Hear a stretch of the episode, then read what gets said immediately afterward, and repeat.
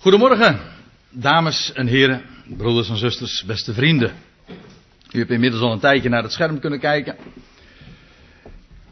Zodat u ook gemakkelijk kunt raden inmiddels waar het vanmorgen vermoedelijk over zal gaan. En inderdaad, dat vermoeden kan ik bevestigen. Ik wil vanmorgen u graag inderdaad eens bepalen bij dit onderwerp. De schaduw van de wet.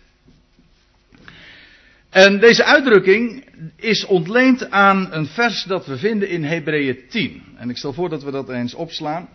U kunt het meelezen in uw Bijbeltje. U kunt natuurlijk net zo goed ook meelezen vanaf het scherm. Het is maar hoe u het hebben wil. In Hebreeën 10, in vers 1, in de MBG-vertaling, daar staat, want, en dat slaat uiteraard op het voorgaande in hoofdstuk 9, we komen daar nog over te spreken. Want daar de wet slechts een schaduw heeft van de toekomstige goederen, niet de gestalte dier dingen zelf. Stop, even. Als je deze zin leest, dan kan ik me voorstellen dat je toch eventjes denkt van wat staat hier nu eigenlijk? Nou, ik moet u ook verklappen dat er in de grondtekst eigenlijk ook iets anders staat. Deze tekst geeft soms, zeker voor ons eh, lezers anno 2008, een wat andere indruk dan wat er eigenlijk in het origineel staat. Dat woordje slechts staat er sowieso al niet. Ik zeg niet dat ik erop tegen ben, ik zeg alleen dat het, het er eigenlijk niet staat in de grondtekst. De wet, weet je wat er letterlijk staat? Dit. Want daar de wet een schaduw heeft van de toekomstige goede dingen. Kijk, in de NBG-vertaling staat dus de toekomstige goederen. Maar bij goederen denken wij aan iets heel anders. Hè? Dan denk je aan een goederentrein of een expeditiebedrijf of hè, aan goederen. Maar in het, in het Grieks, waarin dit geschreven staat, is goederen gewoon het meervoud van goed. De, de goede dingen dus. De wet heeft een schaduw van de toekomstige, dat wil zeggen in de dagen dat de wet gegeven werd was het nog toekomstig. Het heeft een schaduw van de toekomstige goede dingen. En staat er dan nog bij, het is niet de gestalte van de dingen zelf. In de wet zie je die goede dingen niet, nee, je ziet een schaduw van die goede dingen. Nou heb ik een hele tijd gedacht dat een schaduw hetzelfde is als wat wij noemen typen. Trouwens, de Bijbel noemt het ook typen. Een beeld. En daarvan vinden we er natuurlijk velen, honderden zo niet, ja, wel zeker, duizenden typen in het Oude Testament. En noem maar een naam, en ik kan zo zeggen van het is een type van Christus. Jozef is een type van Christus. David, het is een type van Christus. En bij een type denk je aan de vele overeenkomsten tussen aan de ene kant het type en aan de andere kant degene die hij uitbeeldt. En dat kan in dit geval nooit missen. Het gaat altijd over Christus en over de goede dingen die in hem aan het licht gebracht zijn. Dat is een type. Een type is eigenlijk een, een afdruk. Ja, u ziet het misschien niet zo heel erg goed, hoewel ik zie dat het zonnetje net weggaat. Eh, hoe meer schaduw, hoe beter van het scherm. En uh, een type is eigenlijk een afdruk. Het, het Grieks, eh, ons woordje type komt ook uit het Grieks typos en dat betekent eigenlijk een afdruk. Bijvoorbeeld een, een afdruk van voeten in het zand. Nou, daar zie je, in het zand zie je gewoon, daar, daar heeft iemand gelopen. Die afdrukken maken dat duidelijk. Je ziet de persoon zelf weliswaar niet, maar je ziet de afdrukken zodat je zo wel, wel je conclusies kunt trekken. Nou, bij, een, bij voetafdrukken is dat maar heel minimaal wat je aan conclusies kunt trekken. Nou ja, en, en, misschien dat een regisseur daar heel wat uit kan afleiden. Maar normaal gesproken zegt dat nog niet zo heel erg veel. Maar een type, kijk, een, een type machine. Wat doet die? Dat is ook niks anders dan een afdruk. Je hebt dat, dat ijzer en dan, dan druk je daarin. En dat, dat ijzer, daar staat dan een letter in. Eh, het schabloon, of hoe zeg je dat, de mal van een letter. En dat drukt, dat slaat eigenlijk, het slaat op het lint. En dan vervolgens komt dat op het blanke papier. En dan slaat het het in. En dan zie je dat dus getypt.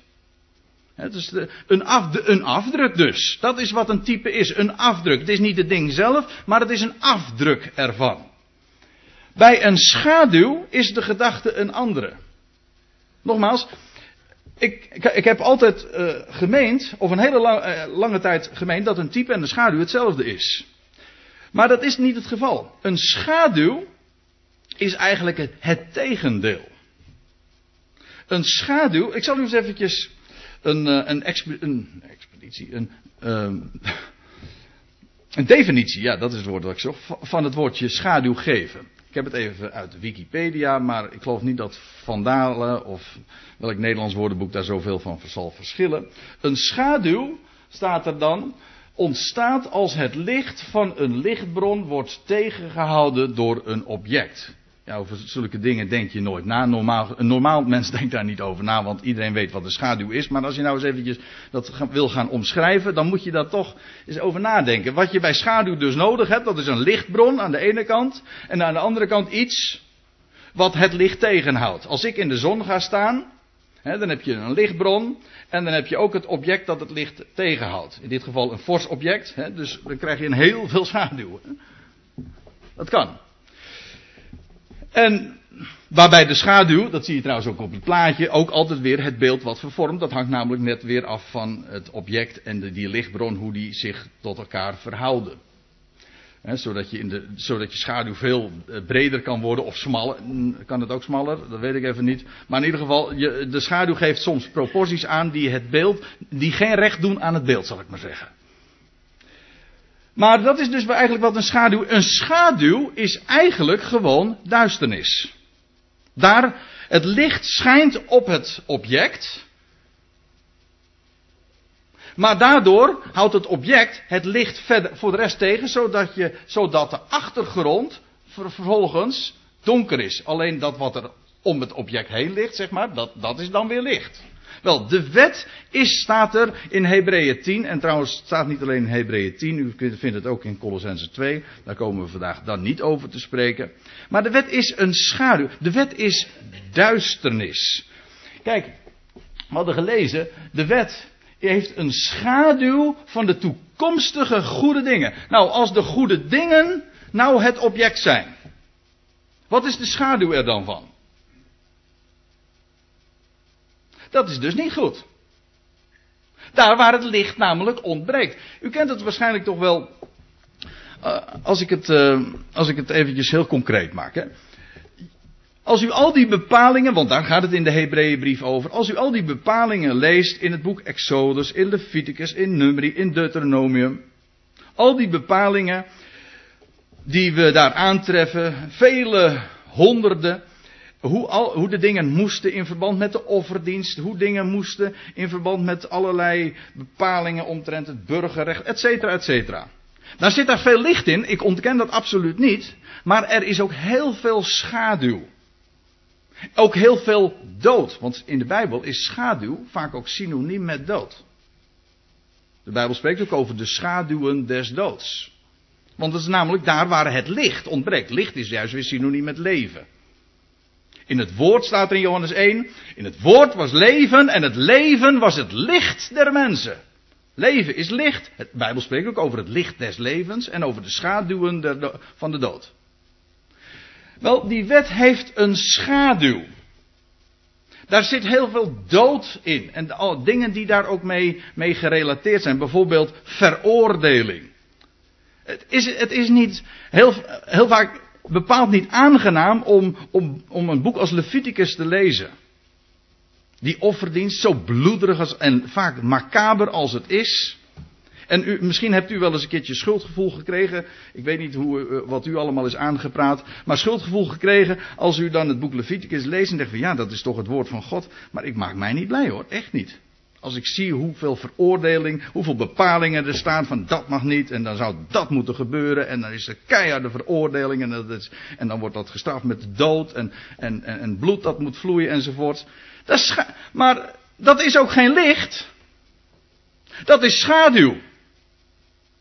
De schaduw namelijk van die toekomende goede dingen. Het licht wordt juist daarin tegengehouden. Het is de, de kijk, de schaduw van het leven, dat is eigenlijk de, als de levende Heer, als het licht op hem schijnt. Het, het, licht van God schijnt op de Heer Jezus Christus. We zien dat in het Nieuwe Testament. Er is de Heer Jezus gekomen en daar zien we alle goede dingen die in Hem realiteit geworden zijn. Wel nu, de schaduw van Hem, in wie dat alle, al die goede dingen realiteit geworden zijn, die worden al vooruitgeworpen in het Oude Testament. Maar daar ontbreekt dus het licht. Je ziet weliswaar contouren, je ziet van hé, hey, het moet daarop slaan, maar het is niet licht, het is duister.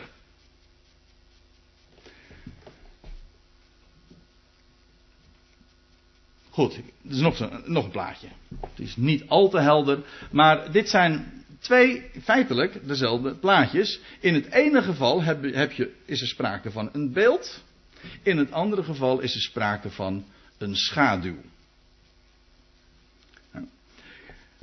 Wat is het verschil? Wel, bij, in, in, bij het beeld, dan zie je, nou bij een schaduw zie je dat ook nog wel dat het een meisje moet zijn.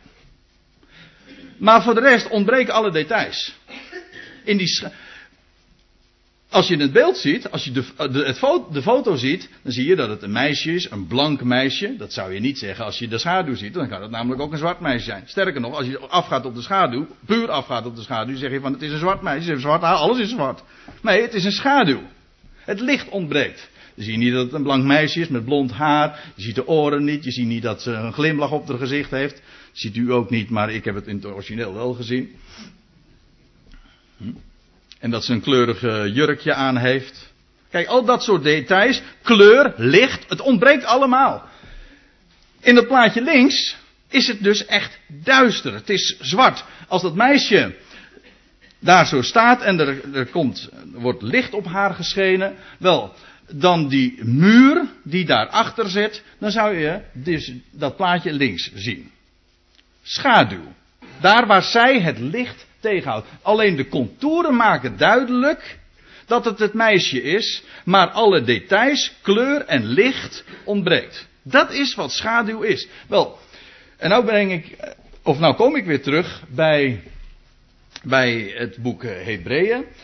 Waarin we dat dus vinden. De wet heeft een schaduw van de toekomstige goede dingen. En ik wil u een paar voorbeelden daarvan vanmorgen geven. Om te beginnen, een voorbeeld wat in datzelfde hoofdstuk als waar ik zojuist uit citeerde, uh, al geschreven staat. Dat is het eerste voorbeeld. In Hebreeën 10, vers 11. Daar staat, voorts staat elke priester dagelijks in zijn dienst om telkens dezelfde offers te brengen, die nimmer de zonde kunnen wegnemen. Dit is schaduw. Zo was het trouwens in de wet ook bepaald. In de tabernakel in de tempel stonden geen stoelen.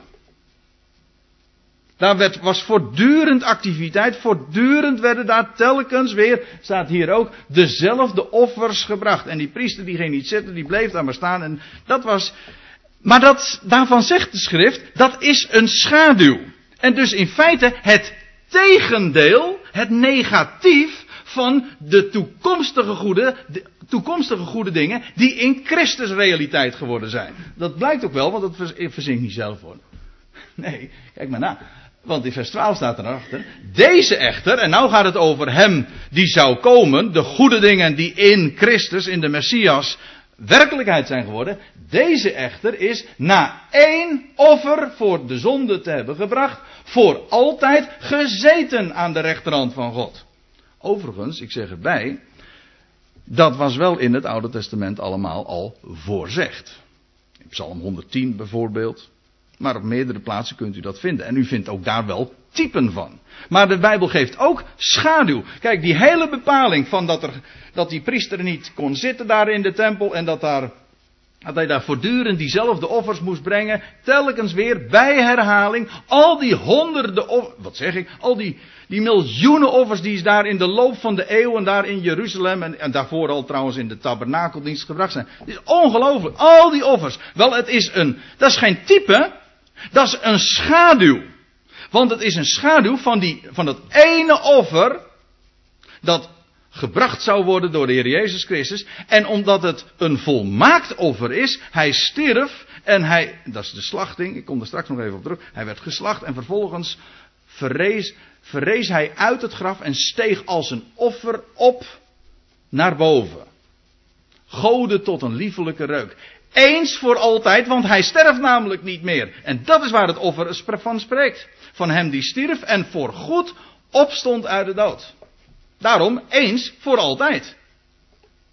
Wel, die wet op die offerdienst, die telkens, voortdurend, die, die telkens en, en die voortdurende herhaling, wel, dat is een schaduw. Een schaduw van dat ene offer dat ooit gebracht zou worden, toen nog toekomstig. En inmiddels kunnen we zeggen, dat is 2000 jaar geleden. En hij zit. Ja, die zit, hè, zeggen we dan. Daar kan niks meer aan, aan gedaan worden, die zit. Rust is er nu. Geen activiteit in deze is er meer nodig. Ik geef nog een voorbeeld. Nou, geef, dit, dit tweede voorbeeld is een, een, een, hele verzameling van voorbeelden. Want hoe vaak vind je in de schrift niet, in het Oude Testament, dat er bloed gesprenkeld moest worden? Dat is ook een van die opvallende dingen. Ook zo'n schaduw in het Oude Testament. Waar, waar ik zojuist al eventjes op doelde toen ik zei van dat het Oude Testament zo vaak zo macaber is, zo, zo bloederig. Dan, wordt dan moesten daar dieren geslacht worden. En ik zei al, daar werden zoveel dieren altijd maar weer geslacht. En dan moest er vervolgens dat bloed opgevangen worden. In een, in, een, in een beker of in een vat. En dan werd het opgevangen. En dan vervolgens werd dat weer. Ja, daar gebeurde van alles mee. Ik zal u drie voorbeelden daarvan geven. Ten eerste, als een heel bekend voorbeeld, het voorbeeld van dat bloed dat gestreken moest worden aan de deurposten en aan de bovendorpel. U weet, dat is de geschiedenis van het Pascha. U vindt dat in Exodus 12. bij Israëls bevrijding uit Egypte. Het was trouwens de 14e Aviv, de dag dat vele eeuwen later de Heer Jezus Christus zou sterven. Diezelfde datum. Nou, het gaat er even om. Dat er een lammetje geslacht moest worden. Daar worden ook allerlei bepalingen dan nog weer bij. Een lammetje moest geslacht worden. En dan moest het bloed gestreken worden aan die, aan die deurposten. Aan, gewoon die opening. Want een deur in de Bijbel is niet de plank zeg maar voor het gat. Maar het is gewoon de opening zelf. Dat is, dat is de deur. Waar je doorheen gaat. Hè, zal ik maar zeggen. In sommige plekken van Nederland zeggen ze inderdaad deur. Hoe, hoe was de preek? Nou, het kon met deur. Hoop ik dat u zegt. nou ja, of dat nou complimenteus is, weet ik ook niet. Maar, maar in elk geval. Trouwens, in het Engels zeggen ze dat ook. Hè? Het, kan ermee door, maar door is het Engelse woord weer voor. Juist, deur. Gewoon uh, de opening. Maar die opening, wel. Uh, ja, er werd dus de bloed gestreken aan, aan, die, aan die deur. En dat was voor Israël de garantie dat ze veilig waren. En dat, ze, en dat de dood hen niet trof. Dat de dood voorbij ging. De verderfengel. U kent die geschiedenis. Anders moet u het maar eens nalezen. Voor hen betekende dat dus vrijheid en bevrijding van de dood. En uiteindelijk ook gewoon dat ze uit Egypte konden gaan. Kijk, mensen denken bij, bij bloed dat gesprenkeld worden. Heel veel christenen nog. Daarom geef ik eigenlijk ook het voorbeeld. Want er bestaan zoveel misverstanden over. Als mensen het hebben over gesprenkeld bloed. dan denken ze van. Oh, bloed. Oh, dat, uh, dat spreekt dus van, van de dood. En denken ze dus altijd aan de Heer Jezus die stierf. Maar dat is ten onrechte. Dat wil zeggen, het is half goed. Maar u weet, hè, half goed, dat is eigenlijk helemaal fout. Uh, want, weet u, dat bloed herinnert inderdaad aan hem die geslacht is. Dat is waar. Aan hem die zijn leven gaf op het kruis van Golgotha. Maar daarom is het gesprenkelde bloed nog niet een beeld van, of een schaduw van de dood. Integendeel, ik zeg, dat gesprenkelde bloed, hoe bloederig dat ook is, het is inderdaad een schaduw. Maar het, waar is het een schaduw van? Wel, het is een schaduw van hem die nadat hij geslacht is, opstond uit de dood en een opening bood. Ja, inderdaad, het graf ging open, maar daardoor, doordat hij opstond uit de dood, heeft hij, is hij de garantie dat wij bevrijd worden. En dat hij de overwinnaar is op de dood. En dat wij inderdaad in vrijheid gesteld worden. Daar spreekt die deur van. In wezen is het zo dat die deur ja, is een embleem van de, van, van de opstanding van Christus en, en de goede dingen die in hem realiteit geworden zijn. Maar het spreekt van hem die opgestaan is uit de dood nadat hij geslacht is. Dus eerst vindt daar die slachting plaats. Kijk, en dan zie je dus die contouren. Eerst vindt daar die slachting plaats. En vervolgens, nadat die slachting plaatsgevonden heeft, gebeurt er het een en ander met het bloed. Het eerste voorbeeld dat ik hier dus geef is dat bloed aan die deurposten. Het spreekt van de opstanding. Het spreekt van leven. Ik zal er nog een paar meer voorbeelden van geven. Om u er echt van over te overtuigen. Maar dat bloed, dat gesprenkelde bloed. Dat is inderdaad macaber. Als je het sec bekijkt. Gewoon puur de, die dingen leest. Daar word je niet vrolijk van. Maar het is een schaduw van zoveel goeds. Het beste wat je maar kunt denken. Namelijk de overwinning op de dood. Ik geef nog een voorbeeld. Dat is ontleend aan Leviticus 14. Ook zo'n hoofdstuk, of het zijn eigenlijk twee hoofdstukken, 13 en 14. Daar, geef je, daar vind je de, de wetgeving op, op melaatsheid. En dan lees je op een gegeven ogenblik, in het, de eerste verse van hoofdstuk 14, dat dan er twee reine vogels genomen moesten worden. En de ene vogel er wordt meestal gesproken van duiven, maar in, het, uh, in de Hebreeuwse Bijbel wordt er wordt er gewoon gesproken over uh, reine vogels. Afijn, die vogels, de ene vogel daarvan moest geslacht worden. Boven een vat staat er dan met uh, levend water. Dat geeft ook wel te denken, maar dat laat ik eventjes nu verder rusten. Maar uh, vervolgens, dat bloed moest opgevangen worden, want zo ging het altijd. Dat bloed moest opgevangen worden. En vervolgens werd die tweede vogel genomen. Die werd in dat bloed ondergedompeld. Vindt u het macaber wat ik nu zeg? Heel bloederig. Ja? Dat is toch zo? Een schaduw. Maar dat, dat die, die duif die werd ondergedompeld in dat bloed. Ik geloof voor zelfs uh, een aantal keren. Zeven keer ongetwijfeld. Dat is al, ja, heb het nagelezen, maar zo was het ja. En die werd dan ondergedompeld, daar in het bloed. En vervolgens werd de vogel vrijgelaten. En dus met dat bloed steeg het op en vloog het zo de open, wijde en blauwe hemel in. Dat is een schaduw. Niet van de dood, maar juist van de overwinning op de dood van de Heer Jezus Christus die stierf. Kijk, er moesten in dit geval twee vogels genomen worden, want een vogel die je geslacht hebt, ja, die kan je niet vervolgens loslaten en dat die zo wegvliegt. Dat gebeurt meestal niet. Nee, daar, daarom zie je ook dat, met recht dat het maar zwak is en een schaduw is. Maar waar is het een schaduw van? Wel, het laat de contouren zien van dood en opstanding. Van die twee vogels beelden eigenlijk één iemand uit. Van die ene die geslacht zou worden, die stierf. Nou, maar vervolgens die andere vogel, die neemt als het ware de rol van die andere die geslachte vogel over. Vandaar ook dat hij, uh, hij wordt ondergedompeld in dat bloed. Hij neemt dat bloed met zich mee, alsof het die geslachte vogel is. Dat is het idee. En hij vliegt vervolgens zo naar omhoog de wijde hemel in. Vrij in, in de ruimte en zo richting God, richting de hemel. Dat is een type van dood, dat is die ene vogel, en opstanding. Zodat die vogel, ja, die was helemaal besmeurd met bloed. Het zat helemaal onder het bloed. Ja, maar dat betekent dat de dood is overwonnen. Die geslachte vogel, die vliegt daar nou eigenlijk zomaar in de hemel. Kijk, wij kennen iemand, daar spreekt gesprenkeld bloed van. Het spreekt van hem die ges, het, het spreekt niet van de dood, het spreekt van hem die geslacht is. Het spreekt niet van een dode heer, maar van een heer die dood geweest is. Staat er in, jou, in openbaring 1 ook. Zie, zegt hij dan, zegt de heer Jezus als hij verschijnt aan Johannes op Patmos, dan zegt hij, zie, ik ben dood geweest, maar ik leef tot in de eeuwen. Onvergankelijk namelijk. En even later in hetzelfde boek Openbaring wordt er dan gesproken van dat Johannes een lammetje ziet, geslacht, maar wat staat erachter? Staande als geslacht. Dat kan normaal gesproken helemaal niet, want een geslacht lammetje staat niet, dat ligt.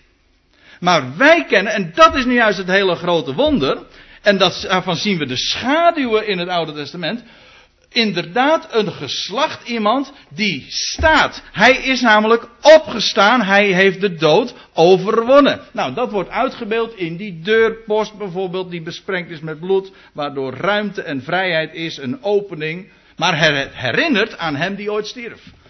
Hetzelfde is het geval met dat vogeltje. Met die twee vogels. Overwinning op de dood. Kijk, wat je in het Oude Testament leest, die bloederige bepalingen, dat is schaduw. Maar het spreekt van zulke krachtige, goede dingen die wij inmiddels kennen als we het echte beeld kennen. Zoals dat ge, ge, uitgestald wordt en geschilderd wordt in het Nieuwe Testament. Ik geef nog een voorbeeld. Waarbij ook sprake is van gesprenkeld bloed. U weet, de hoge priester van Israël mocht eens per jaar, dat is trouwens ook een schaduw. Ja, ik geef maar een paar voorbeelden hoor, maar ik zou talloze voorbeelden kunnen geven. Maar die hoge priester mocht eens per jaar op de tiende van de zevende maand, Yom Kippurim, mocht hij in het heiligdom. En wat moest hij dan doen? Dan moest hij eerst, voordat hij dat heiligdom dan inging, moest hij een bok uh, slachten, de zondebok. Nou ja, daar, is nog wat meer over te vertellen. Maar er moest er een bok geslacht worden. En de bloed werd weer opgevangen. En met dat bloed ging vervolgens die hoge priester het heiligdom binnen. En wat deed hij? Die weg naar het heiligdom besprenkelde hij gewoon ook met bloed. Dus terwijl je daar dus in, in dat heiligdom, als je daar zou kunnen kijken, dat kon toen helemaal niet, want alleen die hoge priester kon het eens per jaar. Want de weg naar het heiligdom lag nog niet open. Zegt de Hebreeënbriefschrijver dan. Maar als je daar dus in dat heiligdom zou komen, dan zie je daar gewoon dat allemaal, allemaal bloed liggen. En dan denk je van, dat is, dat doods. Ja, het is ook doods. Maar het is een schaduw. Het licht schijnt daar juist niet. De contouren zien we wel van iemand die juist het leven geeft. Kijk, als die hoge priester dan een, een bokje geslacht heeft. en vervolgens neemt hij dat bloed mee. hij sprenkelt dat op de weg naar het heiligdom, naar het binnenste heiligdom. in het heilige der heiligen. en dan komt hij daar bij die ark van het verbond. Weet u wel, met die staf van de Aaron. Nou, schitterende dingen, mensen. Wat daar allemaal in staat. Maar hij komt daar bij die ark van het verbond. en sprenkelt daar bloed op dat verzoendeksel. En een heleboel christenen denken dan van, oh, gesprenkeld bloed spreekt dus allemaal van de stervende Heer. Nee, het spreekt van de Heer die gestorven is, maar nu leeft. Hij is Kijk, de slachting van het bokje, dat spreekt van Golgotha. Maar als die hoge priester vervolgens met dat bloed in dat heiligdom ingaat, dan spreekt het van hem die krachtens zijn opstanding trouwens hoge priester is. En vervolgens in het hemels heiligdom is ingegaan en daar zich nu ook bevindt achter het voorhangsel. Onzienlijk voor ons enzovoorts. Maar nee, niettemin, daar is hij. In het hemels heiligdom. De Heer, hij heeft daar het bloed meegenomen. Dat wil zeggen, hij draagt de herinneringen van hem die geslacht is. Want ook als we hem straks zullen zien, dan zullen we zien niet meer de wonden eh, in zijn handen en zijn voeten, maar wel de tekenen. In zijn, het zijn geen wonden meer. Het zijn tekenen. Dat wil zeggen, we worden direct ook weer herinnerd aan de prijs die hij betaald heeft. Maar we zien dan geen dode Heer. We zien een levende Heer. En daar spreekt dat gesprenkelde bloed van. De hoge priester die wij kennen, wel dat is een hoge priester die nadat hij geslacht is, opstond uit de doden en vervolgens inderdaad een toppositie mag hebben daar in het binnenst heiligdom, in het centrum van de kosmos. Daar spreekt gesprenkeld bloed van. Dus als je dat in het Oude Testament allemaal zo leest, dan mag dat misschien heel luguber allemaal lijken. Dat zegt de schrift ook, want het is een schaduw. Maar het is een schaduw van zulke goede dingen. Ik heb nog een voorbeeld. Dat is ook een voorbeeld uit de Hebreeënbrief de hele Hebreeënbrief is daar, staat vol van typen en schaduwen. Wat dat betreft is het, mag ik wel zeggen, misschien wel het mooiste boek van het hele Nieuwe Testament.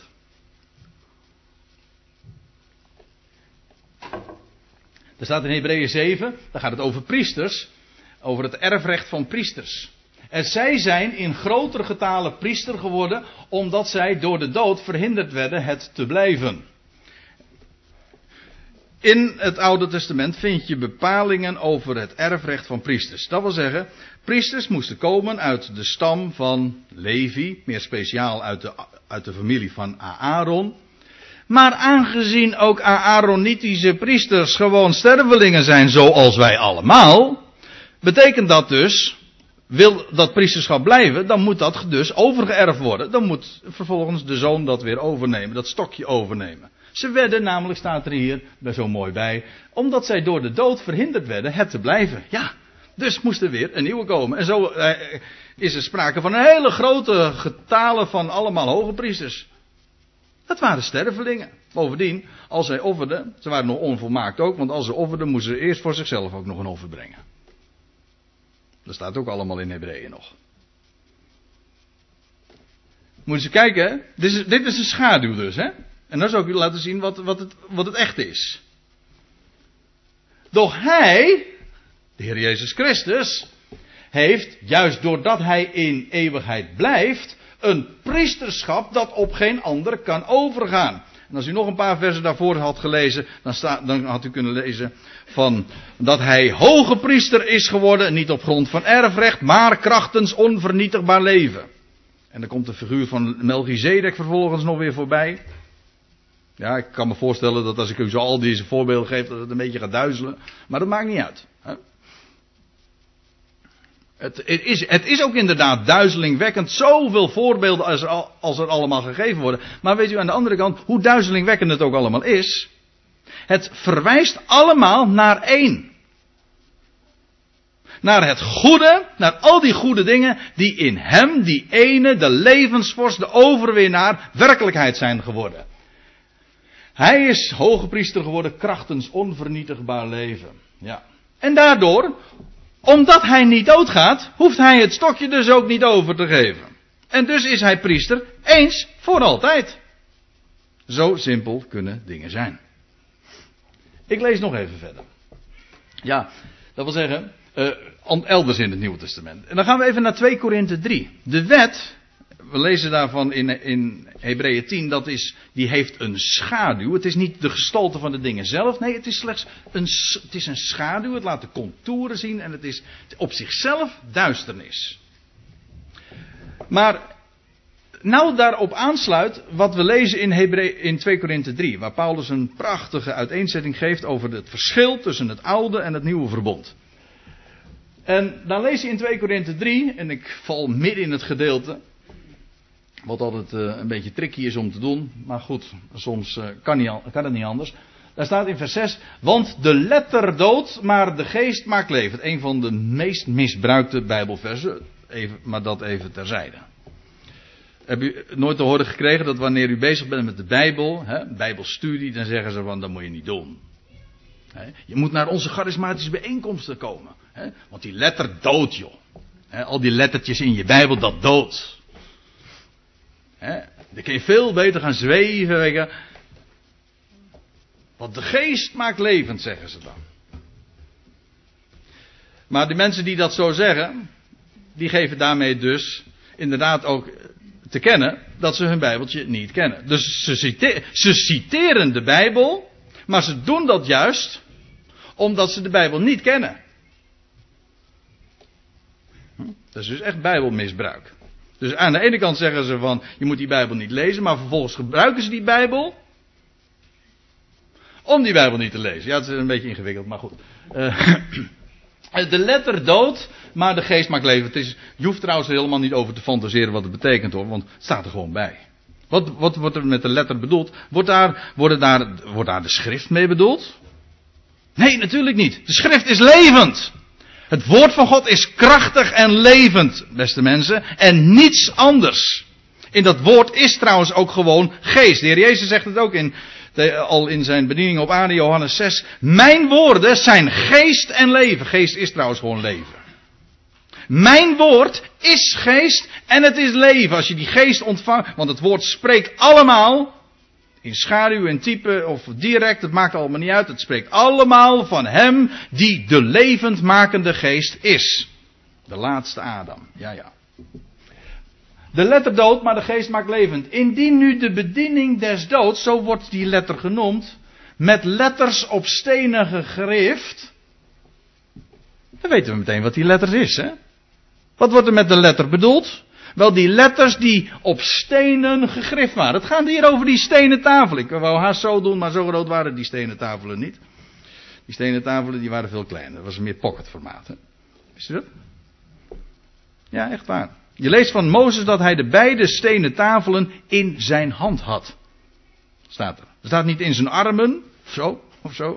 Of, ja, u, u kent die plaatjes van Rembrandt en, en, uh, en anderen wellicht. En dan zijn is het meteen van dat grote formaat. Maar het waren kleine stenen tafelen. Hij had ze de beide in zijn hand. Zo groot was dat allemaal niet. Goed. Uh, maar dat, daar had de Heere God met zijn eigen vinger, staat er, met de vinger Gods waren die stenen tafelen, waar stonden daar de tien woorden op. Dat, dat, dat, is, dat bedoelt de schrift met de letter. Het gaat niet over de schrift, het gaat over de letter van die stenen tafel, over de wet. Nou, hier wordt het genoemd de bediening des doods. Maar staat er, ja, het ging al gepaard met enorm veel heerlijkheid. Toen Mozes ook van de berg neerdaalde, toen straalden ze zijn gezicht. Maar weet u, u weet wel wat er gebeurde, hè? Wat er toen gebeurde toen hij van de berg afdaalde. Met de wetgeving. Mozes was nog niet beneden met de tien geboden. Of zij hadden het grootste en het eerste gebod al overtreden door, het, door uh, rond het gouden kalf te dansen. Namelijk, gij zult geen andere goden voor mijn aangezicht hebben.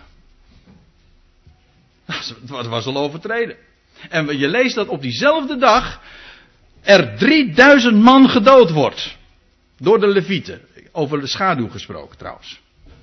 Wordt er 3000 man gedood. Weet u trouwens wat, er, wat Israël tot op de dag van vandaag met Pinksteren gedenkt?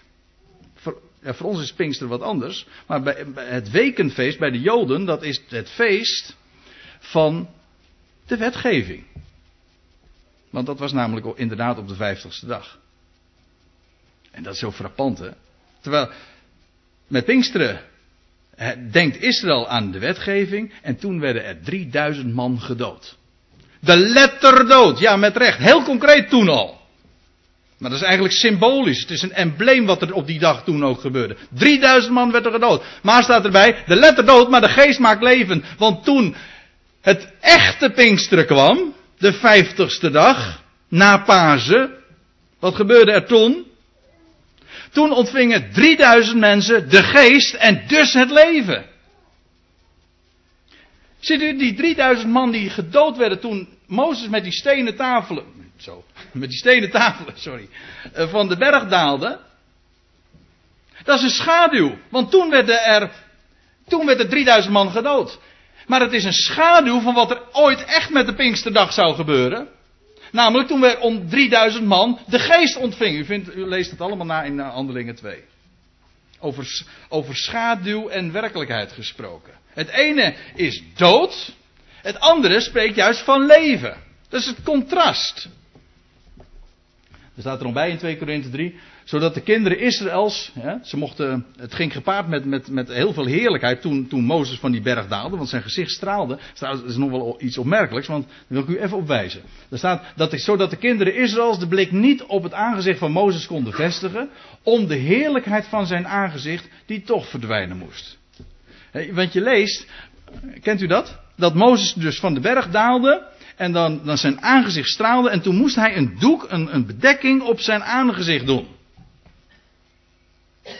Ja, zeggen mensen dan. Hij moest een, een, eh, een, dat doen omdat mensen daar niet in konden kijken. Nee, nee, zegt Paulus, dat is anders. Dat, het was. Nou, ik, zal ik het voorlezen?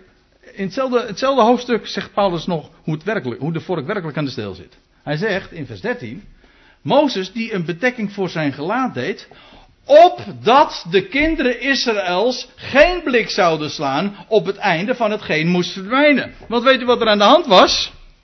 Mozes aangezicht straalde wel,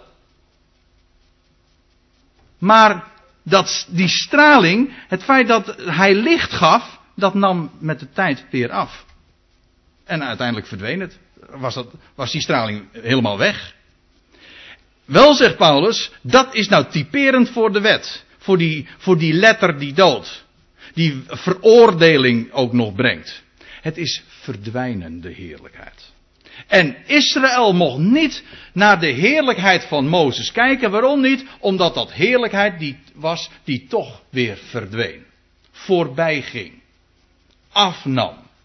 Het staat tegenover de heerlijkheid van het nieuwe verbond. Van dat, de goede dingen die in Christus realiteit geworden zijn. Die niet voorbij gaan, maar die juist van heerlijkheid tot heerlijkheid toenemen. Dat is niet een afnemende heerlijkheid, maar juist een toenemende heerlijkheid. Ziet u, het is gewoon het negatief.